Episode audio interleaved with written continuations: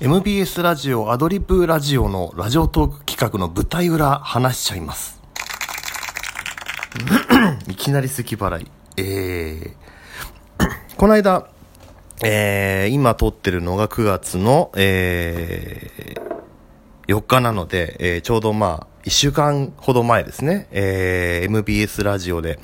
ラジオトークとのコラボ企画、えー、アドリブラジオが放送されましたね。皆さん聞きました？すごい2時間。でも本当に余すところなくいろんな人の、いろんなトーカーさんのおしゃべりが流れててすげえ、あ、これが今大阪のラジオで流れてんのかなんて思うとすごく興奮して、僕のあの、リツイート、あ、まだリツイートラジオってタイトルでやってた去年の夏に、僕全然そんなラジオで流されるなんて思わずに撮ったハゲとはデザイナーズ物件であるっていう、あのトークが流れて、あの、ハゲとはデザイナーズ物件であるという音声をお送りしましたっていうね、あの、紹介とともに流れたんですけど、ええまあ、ハゲとはデザイナーズ物件であるっていう音声をね、吹き込んだらラジオで流れたんですけど、まあでもやっぱりなんかね、ハガキ投稿とかと違ってやっぱり人の声でこう、流れるラジオって面白いですね。昔あの、今はあんま見かけなくなったけど、ちょうど90年代の頃の FM の番組とかってよく留守電投稿コーナーみたいなのがあって、番組がその留守番電話を開放してて、そこにリスナーがまあお便り代わりに、まあ30秒から1分ぐらいのメッセージを吹き込んで、それがそのまま流れますみたいな、結構いろんな曲でやってたんですよね。なんかそれをちょっと彷彿とさせて面白いなぁなんて思いました。えー、まあまあ、その前置きはさておきなんですけど、実は、あのー、私その、えー、MBS ラジオとラジオトークのコラボ企画に先立って、エキサイトニュースで、あのー、記事を書かせていただいたんですね。その MBS ラジオが新しい形で、えー、ラジオ番組を作るぞ、ラジオトークとコラボするぞっていう、えー、まあ、半分告知のような、あの、お知らせ記事をですね、エキサイトニュースで書かせていただきました。結構、アクセスがいいところまで行きまして、週、金曜日に上げて週末ずっとトップに上がってるぐらいのなかなかの好成績だったんですけども、やっぱみんな注目してるんだなと思って。で、実は、まあ、その、えー、さらに1週間ほど前に、あの、私、えー、東京の赤坂にある MBS の東京支社に、ちょっとお邪魔しまして、その今回のアドリブラジオの、えー、まあ、パーソナリティであり、えー、今回のラジオトークとのコラボ企画の立役者であるですね、MBS ラジオの高本さんという、えー、プロデューサーさんにお会いしてお話を実は伺ってました。あのー、20、7歳かな？確かそんくらいの、えー、若い方で、あのー、すごく、なんていうんですか、素朴な感じの、腰の柔らかい感じの丁寧な方だったんですけど、でもね、すごくなんかね、目が特徴的で、すごいね、あのー、なんだろう、おっとりと喋る、おっとりとっていうかなんかこう、全体的な雰囲気としてはこう、おっとりとしてる感じの方なんだけど、目はすごいなんかね、ランランとしていて、もう自分の大好きなラジオもう絶対企画やってやるんだっていうすごい意志を感じる方だったんですよ。ね、やっぱ本当にトークもね、最初僕も30分ぐらいお話伺って、えー、それを記事にしようかと思ってたんですけど、30分の予定が何、1時間半ぐらいずっとお話伺ってて、その、まあ、MBS に入られたきっかけからね、その、今その、今はその高本さんは MBS の、えー、東京支社のラジオ局というところで、まあ東京の部門にいながら、まあ東京で収録して放送するラジオ番組とかの、まあそういうセールスを担当しているという方だったんですね。で、えー、その、まあ普段は東京で働いてる方なんだけど、そのアドリブラジオが放送されるのは、えー、大阪のを JR の大阪駅の駅前にある MBS の、えー、まあ、茶屋町と言われるところのね、スタジオで、えー、大阪で生放送すると。えー、でも、どうしてまた、その普段東京で、そ実はその赤坂のその MBS の東京支社にもラジオのスタジオがあって、そこから生放送してる番組とかもあるんですよ。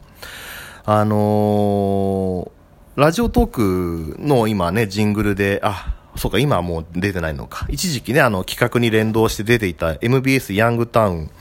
の土曜日えー、土日とやってて、土曜日はガシアさんまさん、えー、日曜日が笑福亭鶴瓶さんなんですけど、その、土曜日のさんまさんのヤングタウンは、その東京の赤坂のスタジオで撮って出してるやつなんですね。だから別に東京で、普通にか、大阪と回線も繋がってるんだし、東京でやったらいいのになと思って、ね、どうして大阪なんですかって聞いたら、実はその、えー、深夜の生放送の前に、さあの、大仕事があるんですと言われて、え、何ですかって聞いたら、それは、その、さんまさんのヤングタウンの、えー、公開収録を実はやるんですと。で、あの、それまでヤングタウンって大昔のその、昔は土日、今は土日だけど、昔はもうずっと月曜日から日曜日までずっと帯でやってた深夜番組だったんですね。で、その頃はずっと公開収録でやってたんだけど、それがもう今からもう3、40年ぐらい前。でも今はもうあの、まあ、だいぶ縮小してずっとやってなかったんだけど、実はもう40年ぶりぐらいにその公開収録をするんですと。で、でも自分のすっごい大好きだった、その大好きなさんまさんの番組で公開収録をしたいって言っていろんなとこに調整して、もう吉本興業から、えー、その今回の収録先である USJ からもういろんな人を巻き込んで、もうこれ絶対面白いから絶対やった、やった方がいいですって言ってもほとんど上司の人に直談判するような形でもう成し遂げた企画だったんですって。で、それが終わってから、その終わった体で大阪のスタジオに行って生放送するんですって。すげえな、この人と思って。あのそのアドリブラジオの放送が確か夜中の 2, 2時半だっけな ?2 時半から朝の5時近くまでの確かね、放送だったと思うんですけど、その大仕事して普通だったらもうそのまま家帰ってね、ホテル帰ってもうバタンキューしたいくらいだろうに、でも僕もラジオが大好きなんですって言って、そのまま深夜の生放送。すごいっすよね。だって普通の、高本さん普通の社員ですからね、タレントさんとかじゃないからって、別に翌日オフがあるわけでもなく、普通に深夜放送やって、そのままもう次の朝も仕事をして、普通にしてっていう。すごい。でも、でも、そこまで突き動かすくらいにもう高本さん、本当ラジオが大好き。っていう人なんですね。もう、絶対、あのー、もうスターしたくないと。もうラジオいいもんだもうラジオをたくさんの人に聞いてもらいたいって、もうその思いだけに突き動かされて、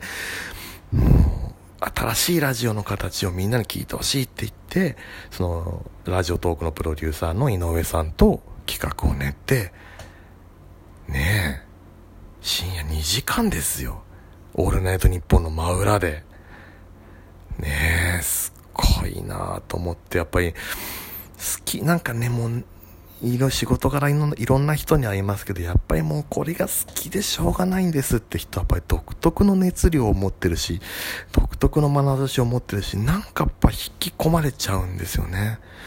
だからなんかこの高本さんのこの好き、ラジオが好きっていうのが、こうどんどん広がっていったらなと思って、取材を終えたんですけども、当日、その、まあ、オンエア当日僕もリアルタイムで、あの、ラジコのタイムフリーで、あの、アドリブラジオ聞いてて、で、そしたらその、まあね、流れてくるそのツイートとか、やっぱりまあほとんどはラジオトーカー、ラジオトークのね、聞いてる方たちが多かったんですけど、その中にも、普段こう、MBS ラジオ普通にその時間聞いている人のツイートっていうのもやっぱちらほらあって、で、その中に、えー、なんか一般のタレントじゃない人でもこんな面白い喋り方する人ってこんなに全国にいるんだなーって言って、すごい面白がってる MBS ラジオのリスナーさんのつぶやきがあって、うわ、いいな、こういうのってすっげえ思ったんですよね。あ、好きが繋がったなっていう。かだから、すごいなかなかね、すごい本、あの、高本さんすごく控えめな方で、ラジオの番組でも、すごいやっぱりもうトークを紹介するっていう裏方にすごく徹せられてるようなね、トークが印象的だったんですけど、あ、やっぱ高本さんのこのラジオが好きっていう気持ちは届いてるな、確実にってすごく思いました。なんでしょうね、半分ぐらい自分語りの話でしたけど、とにかくそれくらいラジオが大好きな人が、ラジオが大好きな人同士が手を組んでできた奇跡の番組なんですよ、あのアドリブラジオ。ね続いてほしいななんかね、なかなかちょっとこういうお話本人から出てくることもね、なかなかないかなと思ったんで、その高本さんの一番、まあ、たまたまそばにいることができた僕がちょっと、代わりに話しました。